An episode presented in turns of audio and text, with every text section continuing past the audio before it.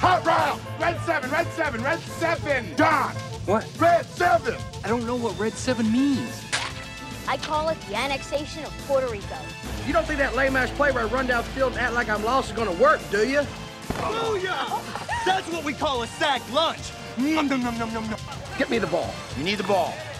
Get me the ball. Get me the ball. That's gonna make the difference between winning and losing. Between living and dying. Welcome into episode 108 of 11 Personnel. Nick Roush and Adam Luckett coming at you in the first week of August. You can smell football in the air. Players are reporting to camp. Media day is Friday. Luckett, football is almost back. yeah, I got a little pep in my step. Back from vacation. Calendar turned to August is officially a football month. Football practice will be going on. Football games will be played. Week zero, Nebraska, Illinois, get it ramped up and rolling. In Kentucky this weekend, we get media day, and then we get a little bit of an open practice there on fan day on Saturday. I I'm not really sure how that's going to look, um, but football is here, man. And now we now like like in the off season, it's all about guessing and oh, this will look like this or prognostications. But now we get to actually like we get to go to practice and we get to have takeaways from stuff we saw, like actual football stuff instead Well, of just guessing. Uh, could you, you, I, I appreciate Well, the if we if they let us go to the open practice, yeah. because I'm I'm still uh I was anticipating hearing some like concrete news on fan day on Monday. It's Tuesday at 2 12 p.m. We still have not gotten any confirmation one way or another. What's going to happen on Saturday? From my understanding, it's going to be an open practice at Kroger Field. I hope that's the case because it's better than nothing. It gives us a chance to watch every single Will Levis throw. It gives us a chance to watch Wan'Dale Robinson do a little work in person for the first time.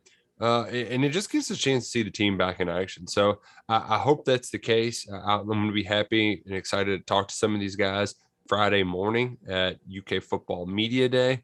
Uh, from Mark Stoops. So uh, there's there's a lot coming up. I I feel weird. This is going to to to peel back the curtain a little bit, like it for our listeners out there and, and the readers on KSR. Most preparation ever done ahead of a media day or uh, preseason month. Normally, it's just Mhm. like, well, football's coming. Let's just write a bunch of stuff and Yeah. you just throw it against the wall and see what sticks. We're actually having a coordinated effort to give you all some preseason content. Hopefully that it, it turns out good. I don't know. Maybe planning's for losers, but we're at least in that phase right now. And I think before we get into the nitty gritty, we need to talk about what we're looking forward to most of this preseason camp. There's a lot on the line, a lot at stake, Right. and No doubt. uh it- it's going to be a very fun highly anticipated camp like it what are what are some of your let's go through some of our favorite storylines Yeah, right? what, what yeah. what's the storyline adam look at I'm, I'm not going to take I'm not going to take the low hanging fruit, the quarterback. I'm not I'm not getting on that, man. uh, for me, I think a big part of the defense is kind of the defensive backs and the secondary. Devontae Robinson, I think, is a huge part of this defense this year. And he wasn't himself last year. So for me, like last camp, we heard about how he was still going, they were still taking it slow with him. He's still not fully himself, yada, yada, yada. For me this year, I, I want to hear I want to hear good things about him. If he's if his name is coming up a lot, I think in training camp from Brad White, from Stoops, from some other coaches, I think that's going to be really good things for the defense because I, I think he's a guy that they're going to be able to move around and play in a lot of different spots, whether it be a deep safety nickel or maybe as like a Sam linebacker and some dime looks. I think he's very important to the defense. So for for me, that's gonna big thing I'm looking at when the games start. I want to see how much they're going to more five six DBs um, this year because I think it could be a lot more. And for the big part of that is going to be Robinson and his flexibility. So that that is mine. That's the one, the number one thing I'll be looking out for. I think this spring. you're going back to your nickel sub package aren't you Yeah. you can't let that that, I'm that not letting it go. No, can't let that go. I uh, did not expect Devontae Robinson's name on the board because, like you said, we didn't hear much about him last year. I'm shocked that it's first off the board. If I was, if this was like an actual draft and we were trying to have a competition over who would pick the best storylines, you fell flat on your face, buddy. So just letting you know that even if Devonte, the only way you wouldn't is if Devonte Robinson has a great year and kind of plays to the recruiting pedigree we all anticipated from him. which I think could happen. So that's why I picked mm-hmm. it. All right. Well, I'm going to take the low hanging fruit because I might as well. We can't Yeah. we can't spend five minutes talking about the preseason without mentioning some quarterback competition. And the quarterback competition somehow got a wrinkle thrown into it. We did not anticipate going into camp that you would hear, oh, Joey Gatewood's making a push because let's face it, they've just been working out to this point, uh, throwing routes on air. You know, th- there has Interesting been a lot happening. timing with all the the Gatewood stuff too. The It seemed weird. like two weeks before camp starts. So here's the thing: there's either a concerted effort to make sure that this is a quarterback competition. Right. There's it it could be a way to motivate Will Levis to do more, which might make some people worried that Levis isn't doing what he needs to at this point, Mhm. or uh, it- it's simply the fact that Joey Gatewood has actually just been good with his Right. teammates. Or Levis could maybe be struggling with the playbook or yeah, there whatever, you know. so there, there's a, there's a lot out there that we don't know. Hopefully, we get to see more in this practice. Uh, not not only just how do they look throwing the football, also moving around in the pocket, running the ball, using their feet. It- but what I'd probably going to analyze more instead of throwing mechanics is just the general how they conduct themselves with their team within the offense. Sure, it'll be basic stuff towards the beginning of camp, but Mark Stoops said that this competition is going to be won by whoever gives the team the best chance to win at the end of the day. And a lot of that is just making sure the offense stays ahead of the chains and Mhm. can produce a big play or two here or there. So that's what it's going to come down to. We're going to get a lot of uh, whispers about what happens at these scrimmages Oh yeah. and that that that's what I'm going to be waited on bated breath for. Not necessarily this upcoming Saturday, but the the 15th and the the Mm-hmm. 22nd, whatever those dates are, uh, when we get some scrimmages, that's when we'll hear, okay, these guys led scoring drives. Not necessarily completed all the pass, but these guys were a part of scoring plays. I think that's what's really going to to move the needle for me in this quarterback competition. Yeah, I mean, we won't really know until the game comes, but if uh if they get out of the first scrimmage and no n- neither one of them have kind of taken the reins, I could definitely see both of them playing to start the year. Oh man. You know what they say about two quarterbacks like it. Yeah. Yep. So I mean, we'll I mean we'll see with all that goes, but I still think it's going to be Levis. Um, I I, I kind of believe it was the first thing they they wanted people to think it is a competition. Mhm. that he just wasn't handed this job. Uh, but we'll see. I mean, you never know uh, what could happen. I mean, Gatewood, if you just look at the recruiting profile, I mean, it's a top 100 recruit. Mhm. What if the light just came on? You know, he he, he was probably the most talented uh, overall. But I mean, Levis does has a big time arm and he can make a lot of big throws. So it's going to be very interesting um, to see how that goes. And yeah, it's going to be something we talk about nonstop. Obviously, Right, right. And, and we should learn a little bit more about Levis. I mean, at this point, we've just got a 25 minute interview with Curtis Birch on the Behind Right. Kentucky Football podcast. And Levis, he, he sounds like a quarterback. He fits the bill. Um, but he and he also has that kind of pretty boy quarterback look about him, you know, and his modeling poses and stuff like that. And so I don't, you know, I call me anti pretty boy, but yeah, I'm anti pretty boy. I uh, is this a, if if this was an episode of First Take like it, uh, we would have the picture of Levis jumping and throwing, saying, "Uh, "Does he care too much about what he looks like?" I think it's bad for Kentucky. Like that, that would actually be a lot of fun to have those hot takes. Not willing to have those yet, but rest assured, we're going to get some of those throughout this preseason camp. Oh, no doubt. Um, there's going to be a lot of good stuff going on, and we're just going to be too busy talking about quarterbacks. it's going to take a lot of oxygen up. right. No. Um, what's some more of the good stuff that you're looking forward Yeah. to? Like it. wide receiver three. I mean, we know Ali, we know Wan'Dale Robinson. Now with the Keaton Upshaw news, I think that puts more pressure on that wide receiver room. So who are the guys that step up? I mean, is Magwood, Chauncey Magwood, we heard some good things about in the spring. Is he a guy that can really take a big low this year? Can Isaiah Epps, his redshirt senior season, make a jump? Demarcus Harris, can he make a jump? Tae Tae Crumes, is yeah. a guy Mark Stoops has talked about a lot. Can Chris Lewis get involved in there at all? So to me, that's going to be a position to look out for and name what names we hear pop up throughout the fall camp uh, because obviously that's a big big spot for the offense.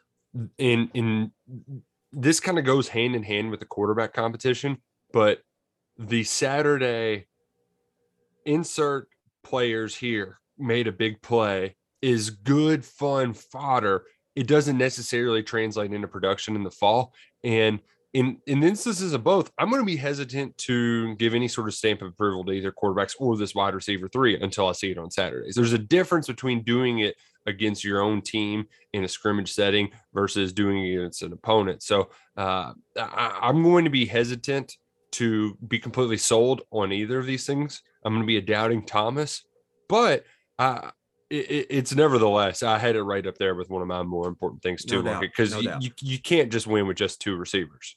So, uh, but my for my number two, my biggest second biggest storyline, it's all going to come down to I think the biggest question mark and really the only significant question mark I have from this defense is havoc plays. Kentucky, there we, we had Bill Connelly's SP Plus preview come out today about the Wildcats, and that's something that has been lacking. I, I don't have the stats pulled up right now, but after the Josh Allen year, their their sack rate uh, was like 112th. Their, their their just their havoc plays in general were ranked in the bottom 25 of the Yeah, they were like FBS last year. 113th in sack rate last year, I believe. Yeah, and there, there was some other one of those advanced analytics stats too that they didn't fare very well in last year. They just didn't make a lot of plays behind the line of scrimmage. Now it didn't matter because they got a, ton of interceptions, led the SEC and were second or third in the nation.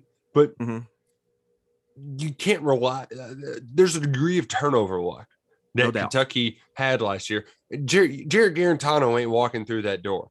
Mhm. Okay. Uh, your boy from Mississippi State, who I already forgot his name, he got beat out by Will Rogers. He ain't walking through that door either. They aren't just going to give you pick sixes. So Kentucky's got to find a way to produce a pass rush. We know that JJ Weaver has the ability to do that. How healthy is he going to be? That's going to be a question mark. Jordan Wright, he is a guy that is good at getting to the quarterback, but not necessarily getting home. And let's be honest, the front three, as good as they've been at stopping the run, uh, the sacks haven't been there. Calvin Taylor had a great uh, 2019 season, but they need Josh Paschal to play at a level they were talking about this spring and then get a little bit of something out of that three tech where uh, is it going to be Octavius Oxendine? Is it going to be Justin Rogers? Is it going to be a Boule? You know, we don't know what we're going to get out of that position. So creating a pass rush is imperative. Brad White said last year, knock on wood, don't think I'm going to be having to talk about pass rush as a problem for us this year. And then look what happened. So Nope. that Yep. that can't happen again this preseason.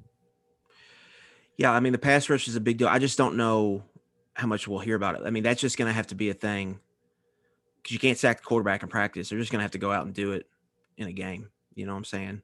Like, what if you could sack the quarterback in practice? Though that You could.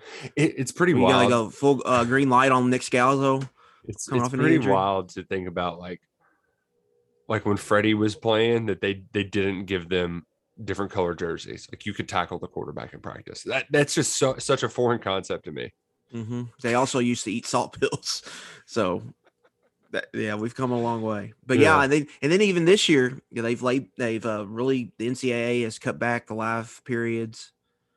You've, you're only allowed to have two scrimmages, but I think that's what Kentucky has just pretty much done hmm for since Stoops has been here at least. And still struggling to to avoid the injury bug. So uh, fingers crossed that they they've gotten their season-ending injuries out of the way by now. But um, Luckett, what else do you got for us? I've got one more storyline. Do you got one more? yeah? I've us? got I've got yeah one or I've got wrote, wrote two more down, but we JJ. I mean, this one kind of goes with yours, so I'm not going to include it. Like JJ Weaver, Weaver's health, Mhm.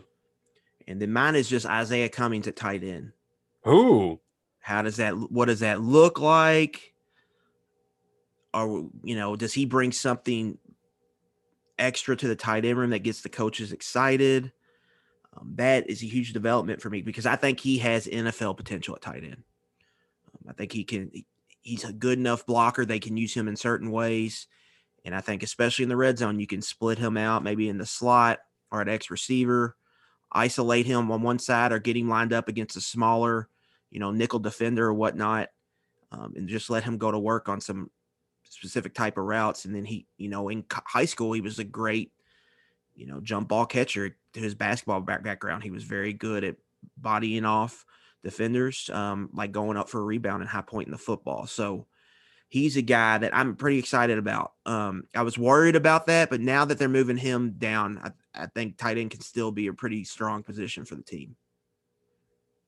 The thing with Upshaw's loss that hurts the team the most is yes, Rigg and Bates are both quality tight ends, but neither of the them passing game value, right? exactly. Neither Mhm. of them have that game breaking juice, that wiggle that that Cummings can bring to the table. Their positional versatility specifically, and especially I think Upshaw in the red zone, we saw it some last year, what he was able to provide the offense. And especially in this kind of attack, it was just going to be big. And then he was going to kind of be the guy on those over routes off play action they were going to probably use. And I think it really stung. I think Cummings can do some of that. Yes. Um, and I think that's going to be a big deal. I think he's a guy that, if the light comes on and if he's able to adjust quickly, he's going to be a guy I think is going to have a pretty pivotal role in the offense. man, I was it was one of those things that I was happy to hear the news. I was happy to break the news because that's it. Here, here's the thing. Cummings was always going to be like he he needed to become a tight end to reach his full potential because the days of the big X wide receiver, you look at the NFL draft, the days of the big X wide receiver are done. I mean, Julio Well, the guy- Jones, The guys Like- who can do it though have that killer straight line speed. When you look at guys like DK Metcalf, yeah, the, the, some of the others, like they're just freaks that can really, you know, just get vertical. I mean, the, And there's the only, like, thing with Cummings is he struggles to create separation. Right. Yeah, yeah. There's there's not many players that can be that size and have that amount of speed and explosiveness, but he still has a lot of skill. Uh, one of his strengths was a blocker. Like it was, it was a natural fit to move him to tight end. Glad the staff is making this move because that's a position that that takes a beating. You know, you you got to be able to move a lot of guys, Yeah. And and to have an extra body in there is important. I think it'll help Jordan Dingle's growth too, his development because Mm-hmm. Yeah, you it- could you, you can take your time with Dingle. Exactly. So th- this, I think, was a, a significant move. It- Cummings, I saw him this summer. We saw him at the camp over the summer. He's really developed. Uh, he's hit the weight room hard. I think this is going to be not only best for that room, but best for him long term. And Mhm. it, it really, I, I'm still optimistic that Kentucky can run a lot of 12 personnel stuff because, like I said before, I'm questionable about what what can happen in that wide receiver room. But I'm confident in the tight ends and and Cummings. Uh, that move, it it it. I, I'm, still believe that they can be a big strength to this team. the point I always brought up, I went to watch Izayah Cummings his senior year play at St. X. In the first three series, they used him as an inline tight end, and he was kind of anchoring their run game. He brings value as a blocker. I think when defenses maybe see him come in the game, if he's ready to play for Kentucky, they're going to see former receiver. They're going to think 11 personnel. They're going to be more willing to get in their nickel package. hmm And for Kentucky, they can move him down inside and they can get advantageous numbers in the box, and then it can help their run game and then help the play action. hmm Um, so I think there is going to be an advantage, like a schematic advantage there potentially if he's ready to go. I think he's now that now that he's there, I think it. You know, it's a lot of pressure I'm putting on like a redshirt freshman. hmm Um, but I just think he brings some value to the offense that they really need in this attack. And it, like, I don't think it's crazy to see. Like, I could see him if if the the light came on and it hits, I could see him third on the team in receptions. Yeah, I mean, I- you're you're talking about third on the team, probably on needs twenty to twenty five. Yeah. Um, if Ali and Wan'Dale are getting most of the share, like. I think he could be in that mix. And then going into next year, 2022, then you really have something. um, oh, with him and tight end. Well, and then Bates. and Bates and Dingle. I mean, Yeah, you man, really that's yeah. just go yeah. 13 personnel. Screw it. Yeah, who needs wide receivers? yeah, Kentucky exactly. doesn't. Yeah. Um, so that's exciting. Glad CJ Conrad's in the room to help him along with Vince Marrow come along. The the final uh, big storyline that I'm looking forward to is who is going to be Chris Rodriguez's running mate, the smash and dash, the thunder Mhm. to or the lightning to Rodriguez's thunder. Is it going to be smoke? rocking the zero this year, or is JuTahn McClain has he worked his way into that spot? And I also want to know how much they're going. Like we're probably not going to know in the preseason how much each player is going to be used. But that was a big point of contention last year. Was all right. Rose is getting these carries, and then it's Rodriguez. Like Skill talent utilization for sure was a big issue with the offense last year. right, and and Cole Cubelic in a conversation I had with him down at SEC Media Days. If you haven't watched yet, check it out on the KSR YouTube page. Subscribe. Enjoy all of our fantastic footage from there, which are really going to crank up this football season. But he mentioned that he believes that not only SEC teams, but in particular, Kentucky will probably use the two running back sets a little bit more this year. And if if McClain Smoke can can show off that pass catching ability a little bit, then you you can really keep defenses on their heels. So I, I I'm going to be curious who gets the most who gets the most uh, sound bites of the two between Yeah, McClain snap counts are going to be interesting to follow for us this year in that running back room. Yeah, and, especially because we, we knew Eddie was a big fan of McClain. Fans have always been a big fan of Smoke. I think it's impartial because of his name, but also No like one out of every five carries is a huge gain. Uh, obviously, durability has been a factor for him. So that that I, as good as Chris Rodriguez is, it's equally important as to who's going to be the the guy splitting Mhm. carries with him. Yeah, uh, when you look at smoke, the efficiency numbers just dropped off the cliff last year. He went from a 48.51% success rate, which is pretty good, to 34.04%, which is nearly kind of unplayable. You can't have that. Now, the explosive play rates kind of stayed the same, um, but he just was, you know, you were getting a lot of second and eights when you ran with him on first and 10, stuff Mhm. like that. Um, so that's that's got to change. And durability's always been an issue for him. He does bring that home run factor, um, but last year he was like a baseball hitter um, that he was hitting a couple home runs, but the batting average and the on base was just not good enough. You couldn't. It hurt to have him in the line. It hurt you to kind of have him in the lineup, especially for an offense that had no passing game to start with. Um, so we'll he needs to get more consistent. I think that's a big um, thing for him. Now McClain, we've heard good things about, but we really haven't seen it yet. So we got to see it in a game. Now, what I think you're going to see, Nick, I think you're going to see some 21 personnel, two running Mhm. backs, one tight end, two receivers, Mhm. and you're going to see Smoke and McClain both operating out of the slot. And they're going to have a lot of motions like that Push jet sweep in, action. They're going to be used a lot, and they're going to be used a lot on jet sweeps. Yeah, they're going to motion them in, motion them out, motion them in late, maybe run a screen, stuff like that. I think was kind of kind of the creativity you're hoping um, that Liam Coen is bringing in from the NFL, and I think that's what you're going to see with them. Um, That that 21 personnel you're talking about, we called it flex back in high school. We turned a wishbone offense into a yeah, two running backs next because you can you can do a lot of different stuff Mhm. where it just confuses the defense. Well, Obviously, it's apples yeah. and oranges, high school to, but but you can employ a lot of misdirection, especially Mm-hmm. if they want to get versatile in the running game with pin and pull stuff. I know it was alluded to with Coach Wolford. We've really only talked about the outside zone stuff yeah, they're Uh, going to use some of that. I think. until now, but like that stuff can be huge. Where not only with the two running backs, but also with the quarterback.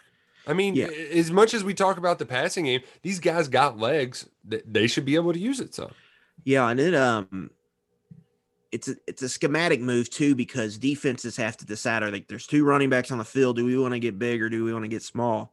And if they want to get big, you could put Smoke or McClain in the slot, and whoever's a better route runner could, you know, you're gonna have a one-on-one if you can run it, you know, a little angle or glance or slant route to get open right quick, it's gonna be an easy pitch and catch. Mhm. Um, so that's just kind of the chess game of football. So it, that's something going to be interesting to follow. Um, I think it's good that we've heard that stuff so far. We I still need to see it um, from Right, Coen, right. like in a, in an actual game when bullets are flying. But oh, but yeah, that's Eddie Gran when the bullets are flying, buddy. Mhm.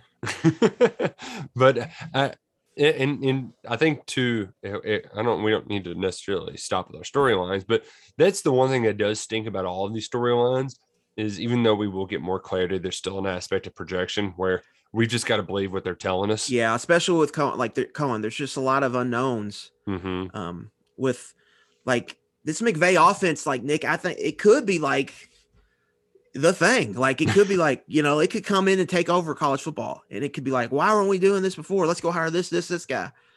Or it could fall flat on its face. I mean, there's a lot of we don't we don't know. There's you know, there's a big window here of things that could go, uh, you know, a hundred different ways.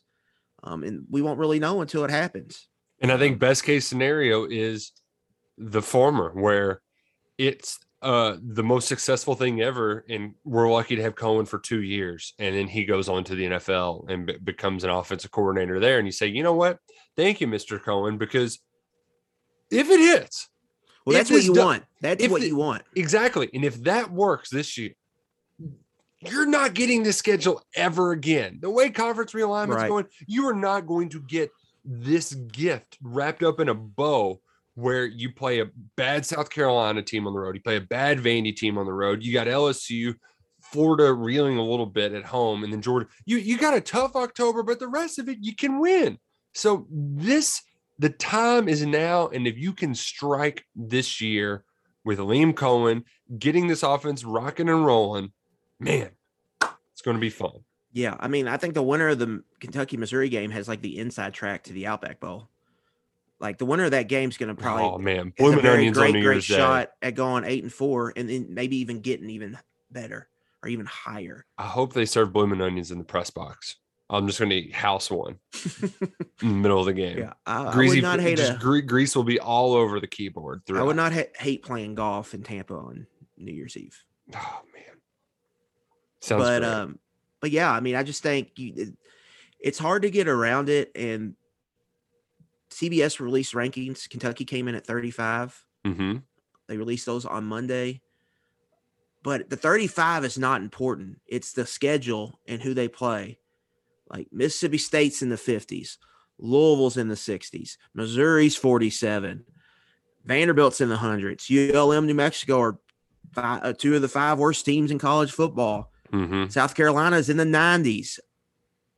They, they just have a golden opportunity this year um, to take advantage of their stability, take advantage of the division's instability.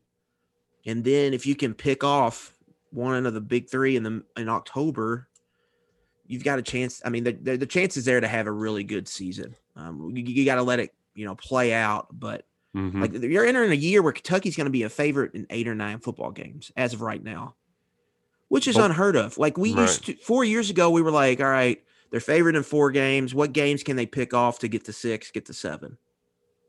And they're walking into a season where they're legitimately going to be favorite in seven, eight, nine football games. The Wildcats play five teams projected 90th or worse in S and P plus. The time is now. The yeah, time I is mean the schedule is. I mean, it's a beaut of a schedule. And like that's like we talked about storylines. Like we're going to talk about specific like positions and stuff in camp, but that to me that's the thing of the season is the Mhm. schedule. Like they have a great schedule here. It should have been eight home games because they were supposed to get Louisville at home this year. They still if have eight Co- home games, right? Yeah, they still have eight home games. No, they have seven. They have at you might be right. Let me let's work this out. Yeah, At South State, Carolina, at Mississippi State, at Georgia, at uh, Vanderbilt, at Louisville. Yeah. uh, Louisville. I, I forget it's not a home game because yeah, they own S- Cardinal Stadium. You yeah. know, Okay. Yeah. Uh, Nice. I like how you set easily yourself up there. mistaken. Yeah, yeah. But yeah, you know, like it's just they've got a chance here, and if they hit on quarterback, it's going to happen. I think like they're going to have a big year if they hit on quarterback. and and that's really the the big picture because like you said we're gonna we're gonna get into the the odds and ends throughout the season we got a bunch of position previews coming up but that's the the, the the pressure is going to get cranked up as we get closer and closer to the season and if you win that missouri game it, it's it's all on the table it's there for the taking um Yeah, you win that Missouri game, and it's like just beat South Carolina and get Florida in your house mhm. undefeated, and let's start the and let's start the three game run and see what happens. Uh, we mentioned Isaiah Cummings to the, to tight end. That was one of the big stories from this week. Before we recorded, Chris Rodriguez tweeted out that he is getting vaccinated, which uh, you know doesn't seem like a, a normal. Like I, I guess it's something now that's kind of hot in the streets. Um, you know, something you kind of need to talk about, but he's he, he kind of you you could tell he was reluctant initially like you know feels like i'm signing my life away but hey for the team and he said i i wasn't forced to get it i got it because i wanted to i missed two of the biggest games last year i say for the team because if i miss a game i'm letting them down and uh, you know wherever your beliefs are i i think that rodriguez his decision to get vaccinated it really echoes the sentiment Nick Saban shared at SEC Media Days. I'll read you all the quote. Every player has a personal decision to make to evaluate the risk of COVID related to vaccine. And then they have a competitive decision to make on how it impacts their ability to play in games Because with the vaccine, you probably have a better chance. Without it, you have a lesser chance that something could happen and a mm-hmm. bigger chance that something could happen that may keep you from being on the field, which doesn't enhance your personal development. Essentially, there are risks. You could hurt your draft stock by not getting it. You can hurt your team, you can hurt your draft stock. I mean, those games that he missed against Florida and Alabama turned into blowouts.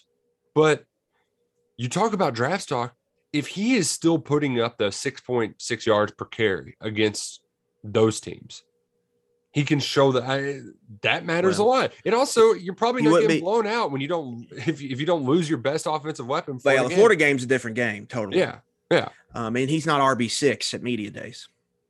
If you put a place in those two games. yeah yeah so um in in i'm i'm happy that it like it hasn't turned into a big like um too big of a hubbub you know like but it and it's also it it I, I know that folks are very sensitive when it comes to vaccines and COVID, and uh, you, you you throw stuff like that on Facebook, and people lose their minds. But it really is one of those things that yes, it's a personal decision, but every decision has its consequences. And are you willing to live with those consequences? And I'm happy to see that Chris is buying in for the team. Kentucky was not one of the six schools that was above that 80% vaccination threshold a couple weeks ago. I have a feeling that along with Rodriguez, there's going to be some other guys that are just like, all right, screw it. I'm going to get this shot before the, the preseason camp gets started because I don't want to miss any time. Yeah. I mean, I think by the time the season kicks off, I think you'll see most of those SEC teams above that threshold. That's just Mhm. kind of what I feel. I think college kids maybe make decisions later than normal. People and I Really? think- and then I think what I never Rodriguez procrastinated in college. what Not once. Rodriguez just said was um, I think it's important to um, take into account like guys who are like preparing themselves for the NFL. Like that's going to make their decision a lot easier. Like, well, I don't want to miss any games this year. This is the only f- way I can fully guarantee that I won't miss games outside of an injury. I'm going to go ahead and take it. So, I mean, we'll see how it breaks out, but I, have a, I think most of those teams are going to be over 80%. I believe so as well. Um, yeah, I, I just I know Chris isn't the biggest fan of interviews, and I just I hope he's prepared to answer those questions on Friday. he's gonna end up getting a lot of them. Um, but Yeah, but uh, I mean, he can give the canned answer, man. It just be like, this is my personal decision. mhm. I- I'm preparing for the NFL. This is the best way. Um, I can guarantee that I'm going to be able to play, and I don't want to let my, you know, my guys down on the team. Felt like I let them down last year. It was out of my control. This time I can control it. Mhm. Just repeat that answer five times, and then if they don't know, just ask. them, I don't know what 12 personnel is. Just direct them my way. oh, uh, speaking of I don't know twelve personnel, Darin Hinshaw's got a new job. He does heading back home. Yeah, going back to UCF, going to be an analyst. You know what I bus. the first thing I thought of when he went to UCF, I was like, man, those are two guys that aren't the best at scheming up a pass game. I would not. I don't know if you want to go to passing game clinics down there. That was my first thought. God, Dillon Gabriel Gus doesn't Malzahn, chance. he's great at the run game. He's great at scheming that up, but that passing game is a rinky dink, and we saw what happened with Kentucky Oh man, especially. That was my first thought. I was like, man, yeah, Dillon Gabriel. I don't know if that's exactly what I would want.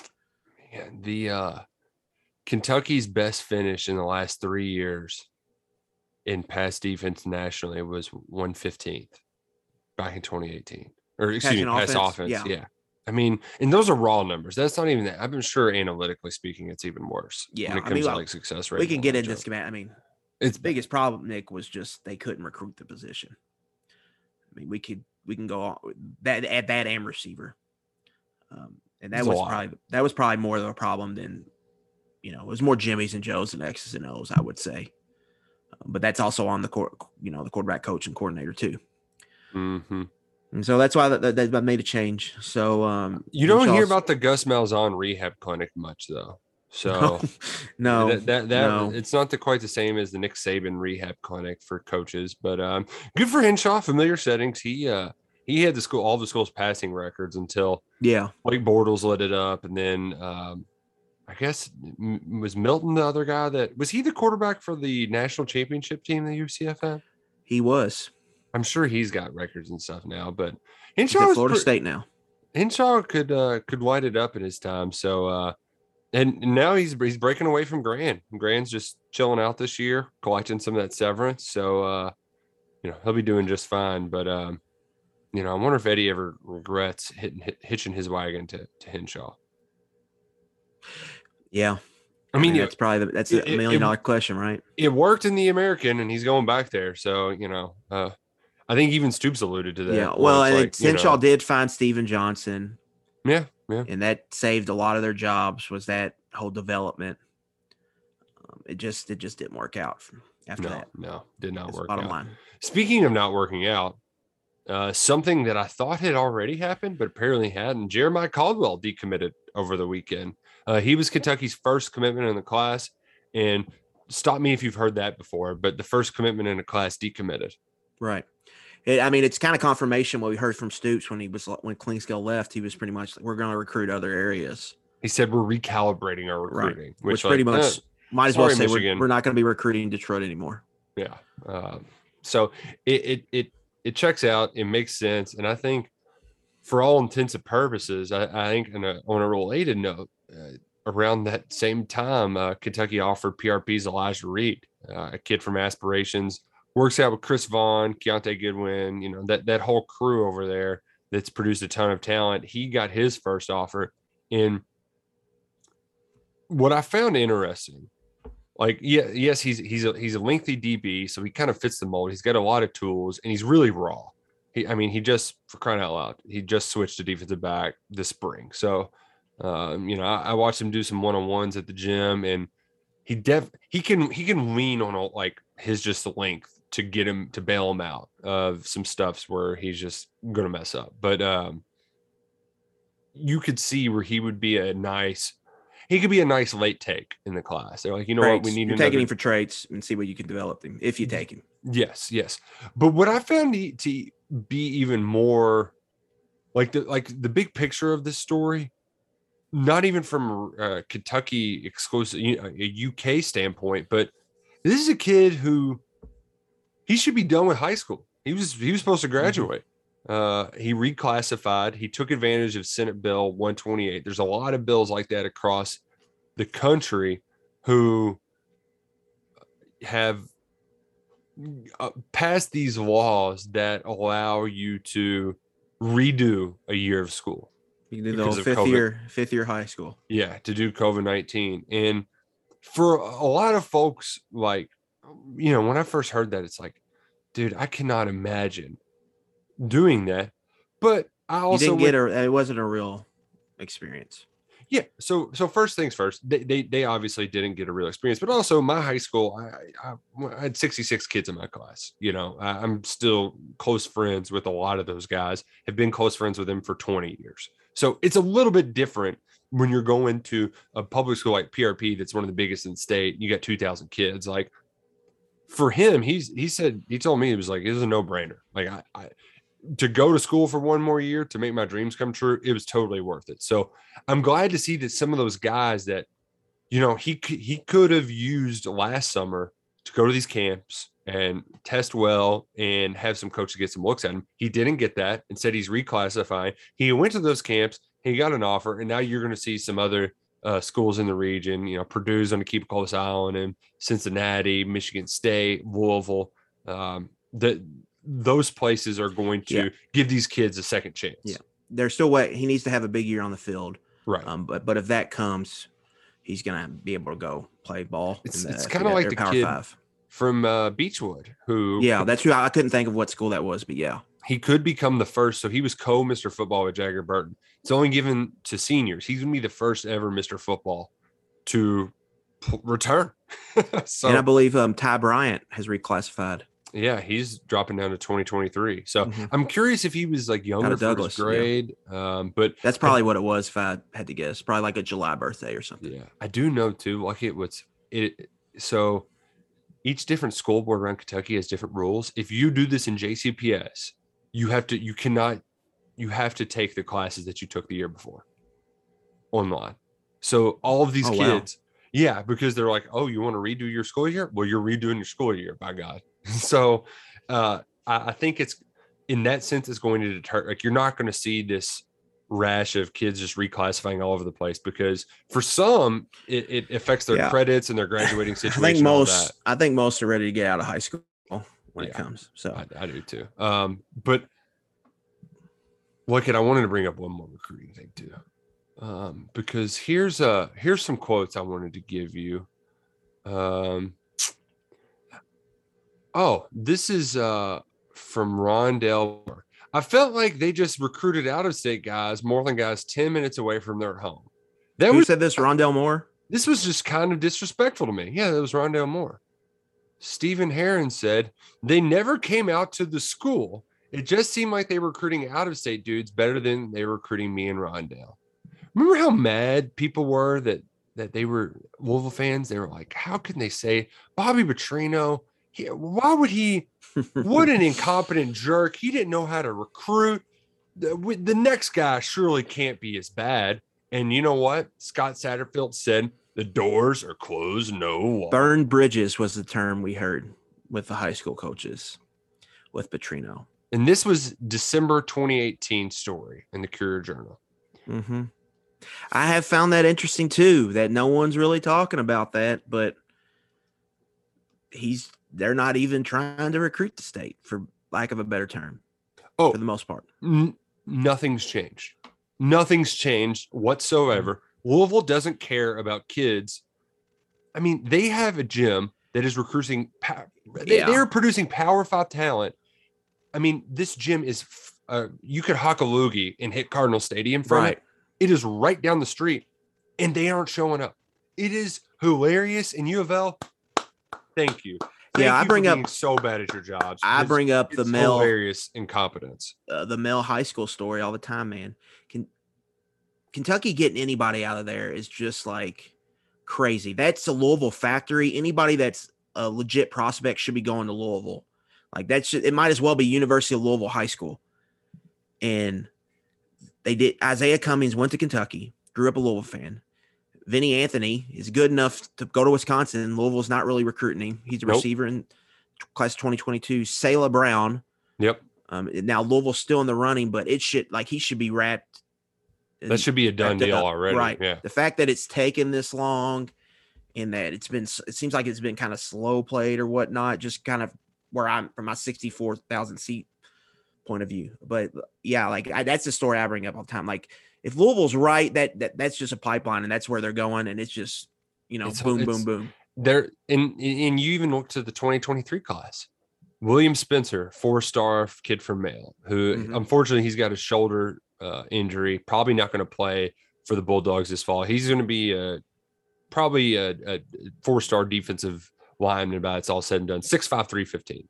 Uh, Kentucky prediction crystal ball. Same thing with Micah Carter from St. X, another big kid, defensive end, really Mhm. talented. Where okay, yeah, they got a Louisville offer, but like it is it is shocking to me the amount of attention they don't care. Like they, they, it, and you know what? It's it was hilarious at the time because all of the Louisville slapdicks were saying, you know what, that Petrino, he was an idiot. He didn't know what he was doing, blah, blah, blah. And they were saying it after he was gone. You know, Yeah. it was, it was, no, I broke up with him or I, I broke up with my girlfriend. Yeah. She was a bad girlfriend. They were saying it after the fact. It's happening again and they're not Yeah. saying anything. I, yeah, I'm kind of I the the whole in-state or really Louisville recruiting. I just kind of scratch my head and be like, like this is like you know if you're not if you can't recruit like if you're in a metro area in the Power Five and you can't recruit your metro area, You're out of luck. what what are you doing, man? I mean, like what? Like, Miami should be what are able to recruit doing? Miami. Right, Pittsburgh you should like- be able to recruit Pittsburgh. Yeah. I, It, oh my god. It's Yeah. and it's to the point where I almost don't even want to say anything because I don't want to draw attention to it. Well, it's just it's a very um it just smells like a G5 operation. Like um we can't get the best of the best, so we're just gonna kind of go find our guys, find our fit, and go, you know, be selective, I guess, about who we target and who we Oh, offer. man, Um, but I just don't think that's the right strategy to have at Louisville. Like Louisville should shoot for top 30, top 35 classes. Like they they legitimately should shoot for being like the fourth or fifth best recruiting team in the ACC. Like they have that potential. Potential, But just potential. Satterfield is just I mean, they're they're doing Hmm. fine in recruiting, but the, the the whole uh just the the the in state it just makes no sense to me. And man, Kentucky just keeps reaping the rewards. So Yeah, well done, I mean, it's been good. It's been great for obviously it's been great for Kentucky. They've never really recruited the city of Louisville like they have. Um, and like we went and talked to Jawan Northington, uh, Manual kid. I mean, he's right across the street. Yeah, And Louisville just hasn't offered him for whatever reason. he showed up with a Louisville shirt to a KSR interview. I It was like more props to you, buddy. Like, yeah, I mean, he's yeah. It seems like he's begging for it, but you know? Oh man. Um, look, did you see the video of the the Texas state senator just burning? I have not yet. But I, I like read the quotes. Man, it's it's pretty funny. It, it's pretty funny. Uh, it's even more skating. What a gem that state is. My goodness, it keeps on giving. Uh, but that's officially official. Uh, I, I I like that. I think I've actually been on this guy's radio show, but because I've been on ESPN Upstate, I, I guess that's him. Uh, You talking about the the Florida State Clemson guy? the the Mark Ryan guy? Yeah, yeah. Yeah, I'm pretty yeah. sure I've been on his show, and man, he is uh, He's a he- hot take artist, by dude. He, of everything I found out yesterday. I mean, when I was on going down to media days, he he kept asking me like basketball questions, like. Is Kentucky really a football school or basketball? Like, like one of the questions was, is if if there if there was attendance wasn't a problem, who would draw more, the football team or the basketball team? And I was just like, God, what a stupid ass question. But I and like the the sad part was that PFF ran with it, so you had some people who Yeah. were like, "Oh my gosh, it could happen." No, no, uh, I don't think either of That's those part are of realignment Twitter. realignment Twitter is a lot of fun. Which this isn't realignment Twitter related, but like it. I need to hear your LSU take. You've got one that's in Yeah, the oven. man. Pull it out. Let's let, let let's enjoy it. You've let the cake bake. Let's let's feast. Okay, so Myles Brennan is ruled out for pretty much the year yesterday, their quarterback. Um, so Max Johnson is going to be the starter. A lot of this based on I thought Max Johnson was fine. I wasn't in love with Max Johnson last year. I went and pulled up their two deep, projected two deep on offense, and it is not great. Like looking at some of those guys, both the running backs have just been okay. Kayshon Boutte is a dope receiver, but after Oh, that, it's blah. The offensive line's got some holes, I feel like. And man, with that schedule they have, a tricky first game. Like the more we get away from that national championship, the more it feels like the Gene Chizik Auburn era. And I could just smell six and six. Like I could just like I was looking at their depth chart and I just had a vision in my head of Chip Kelly like running up and down the sidelines, fist pumping week one at the Rose Bowl. and like, man, I could just I could just see it. Like now, what's that said, their defense has got a chance to be awesome. Now they're bringing in a new coordinator or whatever. They got a, a hell of a cornerback tandem, a, two good pass rushers, and that's kind of the secret sauce on defense now. Mhm. But man, that offense that that that would scare me if I was an LSU fan. Just you know, if Boutte has like a sophomore slump, like where do you get the offense from? And uh, like I just, I mean, I could just see that. I could see it going getting sideways for them, and that's all I'm really gonna say about that. And make and like they they were kind of the they were kind of a flavor of the month there at media days, Nick. I don't know if you noticed that. Like there was a lot of people Mhm. predicting 10 and 2, 11 and 1 LSU, huge bounce back. And man, I don't know. We'll see. But that that was kind of like my takeaway. Um, after after because I like Myles Brennan a lot, but not having him, I think it's a downgrade for Max Johnson to Max Johnson. Yeah, so a lot of an- that was baked into that. But yeah, It's an upgrade though when it comes to names because there's not a better name for a quarterback than Max yeah. Johnson. Like let's just like I want to live in a world that they lose that UCLA game just for the content. Because after that, they, they'll McNeese. I mean, it sounds like the. I mean, it could be like the Mississippi State game again. You know. Yeah. And then at Mississippi State, Auburn at home at Kentucky. So like they could lose that UCLA game and recover before they come to Kentucky. Um, but then the la- last part of the schedule kind of gets tough. You're at Ole Miss, at Alabama, um, Arkansas at home, at A and M at home. So their schedule is not like super crazy bad, but like I don't know, man. We'll see. I, we'll see. Be. I could just see it them coming into that game, and it could be like The wheels have already fallen off. Well, we could, you know, it could be like that 2016 Kentucky Georgia game where it's like, you know, you know Georgia had more talent, but you thought Kentucky was the better team at the time, and you thought Mhm. Kentucky should win the game. I could just see that that matchup in October being something like that. But we'll see. I mean, we'll have to see how it plays out. Man, could be a lot of fun. Yeah, could and a lot of of it's fun for the cats. there's a lot going on around LSU. Like we've talked about that a few times. Um, but the Title IX investigation, their their their uh, drug policy or their marijuana policy, whatever that is, guys transferring out. Um, though you know, two new coordinators, a bunch of new guys on the staff. There's just a lot going on over there. So Mhm.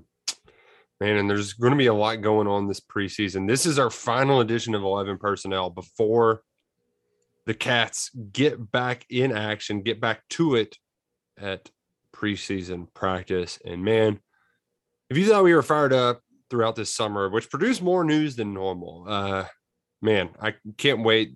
Glad that August is finally here. Uh, you're going to be getting Tuesday, Thursday, Saturday practice updates and a lot more in between. So, catch the football fever, folks. it's here, man. Like I cannot like I like I cannot wait to watch um Bielema beat Scott Frost. Like that's another one I was talking myself into. I was like, man, Illinois has 40 seniors this year, Nick. They had 18 super seniors return. That's incredible. I think Like, Kentucky has gonna- like six. It's gonna be like a bunch of 26 year old old men from Illinois out there playing a Nebraska team that's got kind of transitioned a little bit, man. And like I could see, you know, you could just see Bielema and them, I guess, winning that game like 23 21 or something. Hell, they're all going to have Lovie Smith beards. Yeah, like they're just like they, 18 super seniors. Goodness. You're like that tells me like you know those guys aren't any good, but they must love football. and so yeah, I'm excited. Just can't wait. And then, as, Ah. then after that, we get you know everything else that comes with it. And hopefully, we can see a practice or two. Hopefully, Fingers Knock crossed. wood. Fingers crossed. Well, we appreciate y'all listening to our podcast throughout this offseason. Happy to have football back starting this weekend. And uh, if you see us out around the crow, come say hey. Don't be shy. We're friendly folk. So we'll be out uh, and about for sure. definitely be out and about between there, KS Bar and Grill. It's going to be a great place to stop afterwards, cool down, have some ice cold beers and s- s- some wings. So, uh, very excited to, to bring you just the highest quality of content throughout this upcoming Kentucky football season. We'll be here for it all. So, subscribe, rate, review, stick with us. We'll be back for more before you know it. Until then, go Cats, go Kroger.